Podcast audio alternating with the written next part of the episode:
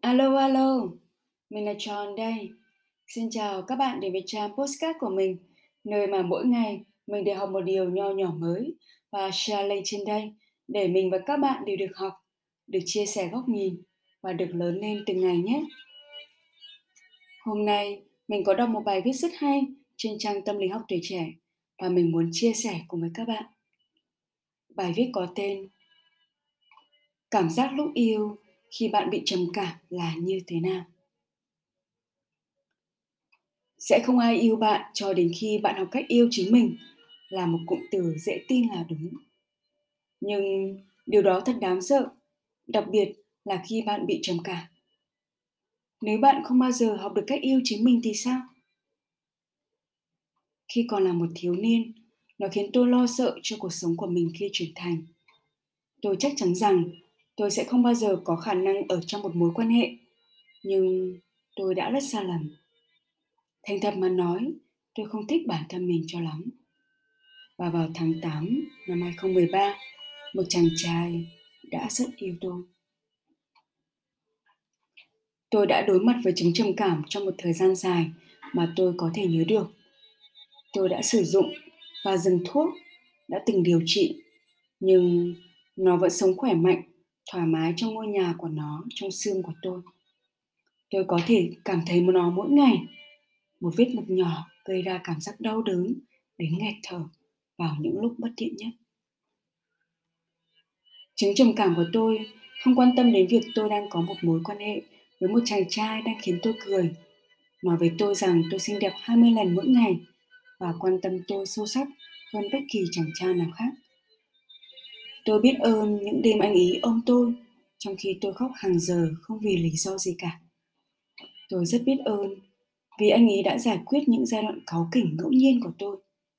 Anh ấy liên tục cố gắng an ủi tôi vì tôi đột nhiên không thoải mái khi chúng tôi ở nơi công cộng. Anh ấy lấp đầy hy vọng cho tôi về tương lai khi tôi dẫn mình vào con đường tăm tối nhất. Vuốt tóc tôi khi tôi khó ngủ và khuyến khích tôi ăn khi tôi không còn cảm giác thèm ăn. Anh ấy chăm sóc tôi và tôi thậm chí chưa bao giờ phải giải thích về bản thân mình. Tôi vẫn nghĩ một cách tỉnh táo.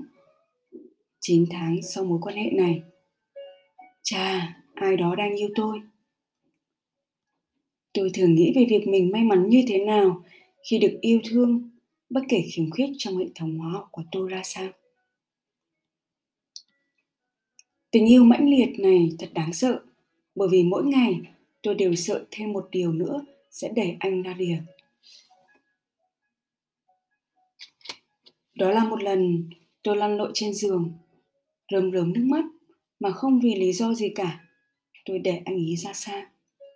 Tôi biết điều đó khiến anh ấy cảm thấy khó chịu và tôi trấn an anh ấy qua đôi mắt mặn mà, mờ nhạt của mình rằng đó không phải lỗi của anh ấy.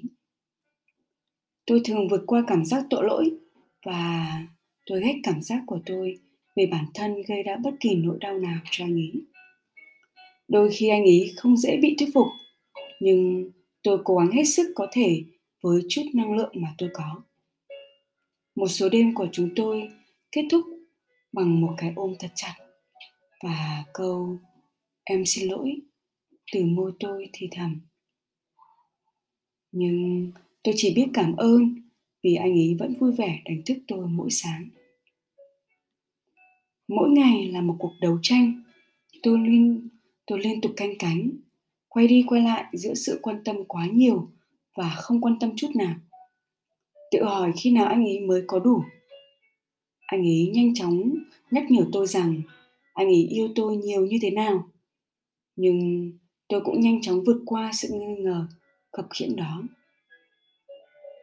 Cả hai chúng tôi đều biết rằng đây là cách mà tình yêu vĩnh cửu sẽ như vậy.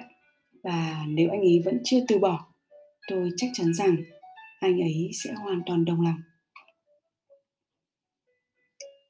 Đừng bao giờ để bất cứ ai nói với bạn rằng bạn không đáng để được yêu mến nếu bạn không yêu chính mình. Đừng bao giờ để bất cứ ai nói với bạn rằng bệnh tâm thần của bạn là lý do tại sao bạn không ở trong một mối quan hệ. Đừng bao giờ để bất kỳ ai nói với bạn rằng bạn nên cười nhiều hơn, sửa lại tóc hoặc mặc nhiều màu hơn. Đừng bao giờ để bất cứ ai khiến bạn cảm thấy tồi tệ về điều mà bạn không phải lúc nào cũng có thể kiểm soát được. Ai đó sẽ yêu bạn bất kể trạng thái thoải mái nhất của bạn. Và nếu điều đó xảy ra khi bạn cuộn tròn trên sàn phòng, khóc khi nghe thấy một bản nhạc buồn yêu thích, thì bạn đã tìm thấy tình yêu đích thực rồi. Khi mình đọc câu chuyện này, mình thực sự nhớ đến ngân. Một bạn nhân viên và một bạn đồng nghiệp của mình trong thời gian trước có lần, mình và bạn ý đang bàn luận về việc sẽ chọn những câu triết lý hay nào để dán tại các lớp học. Và tụi mình có dừng lại bàn luận ở câu này. Sẽ không ai yêu bạn cho đến khi bạn yêu chính mình, cho đến khi bạn học được cách yêu chính bản thân mình. Có lẽ mình cũng sẽ giống đa số các bạn. Thấy câu này hiển nhiên là đúng, nhưng mình thật sự bất ngờ khi ngân phản biện lại. Phải là người khác yêu được mình, yêu, phải là người khác yêu bản thân mình thì mình mới bắt đầu yêu chính mình được. Và bạn ấy lấy dẫn chứng rằng việc bạn ấy đã bị trầm cảm nhiều năm và luôn tự làm đau mình. Nhưng từ khi người bạn trai của bạn ấy yêu bạn cho bạn thấy bạn tuyệt vời ra sao? Lúc đó, bạn mới bắt đầu yêu chính mình. Sự phản biện đó làm mình thực sự thấy bất ngờ và cho mình nhiều suy nghĩ. Và rồi ngân và bạn trai ấy cũng đã lấy nhau trong dịp tết vừa rồi rồi. Rất là vui.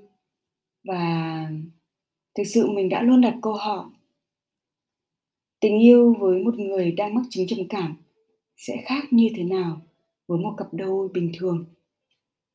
Và phải yêu như thế nào? Thực sự yêu nhiều ra sao mới thực sự thấu hiểu được những cái sự khó hiểu của đối phương ấy? Nhưng khi mình đọc bài viết trên thì thực sự mình đã hiểu. Và mình thực sự rất là trân trọng và nể phục các cặp đôi đặc biệt ấy thứ tình yêu đặc biệt ấy.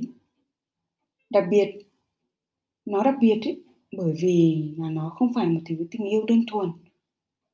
Nó là tình yêu xuất phát từ tình thương và chữ thương ấy có khi đến trước cả chữ yêu.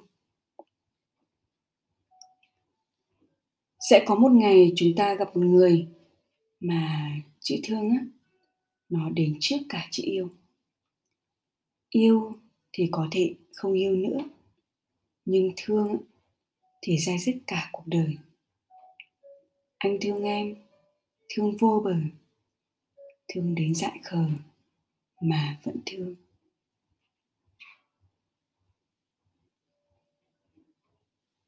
Hy vọng là kiến thức ngày hôm nay mình chia sẻ, sẽ cho các bạn một góc nhìn mới thêm về phần tâm lý học.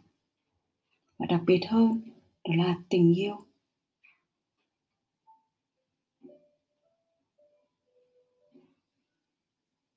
Xin hẹn các bạn vào ngày mai.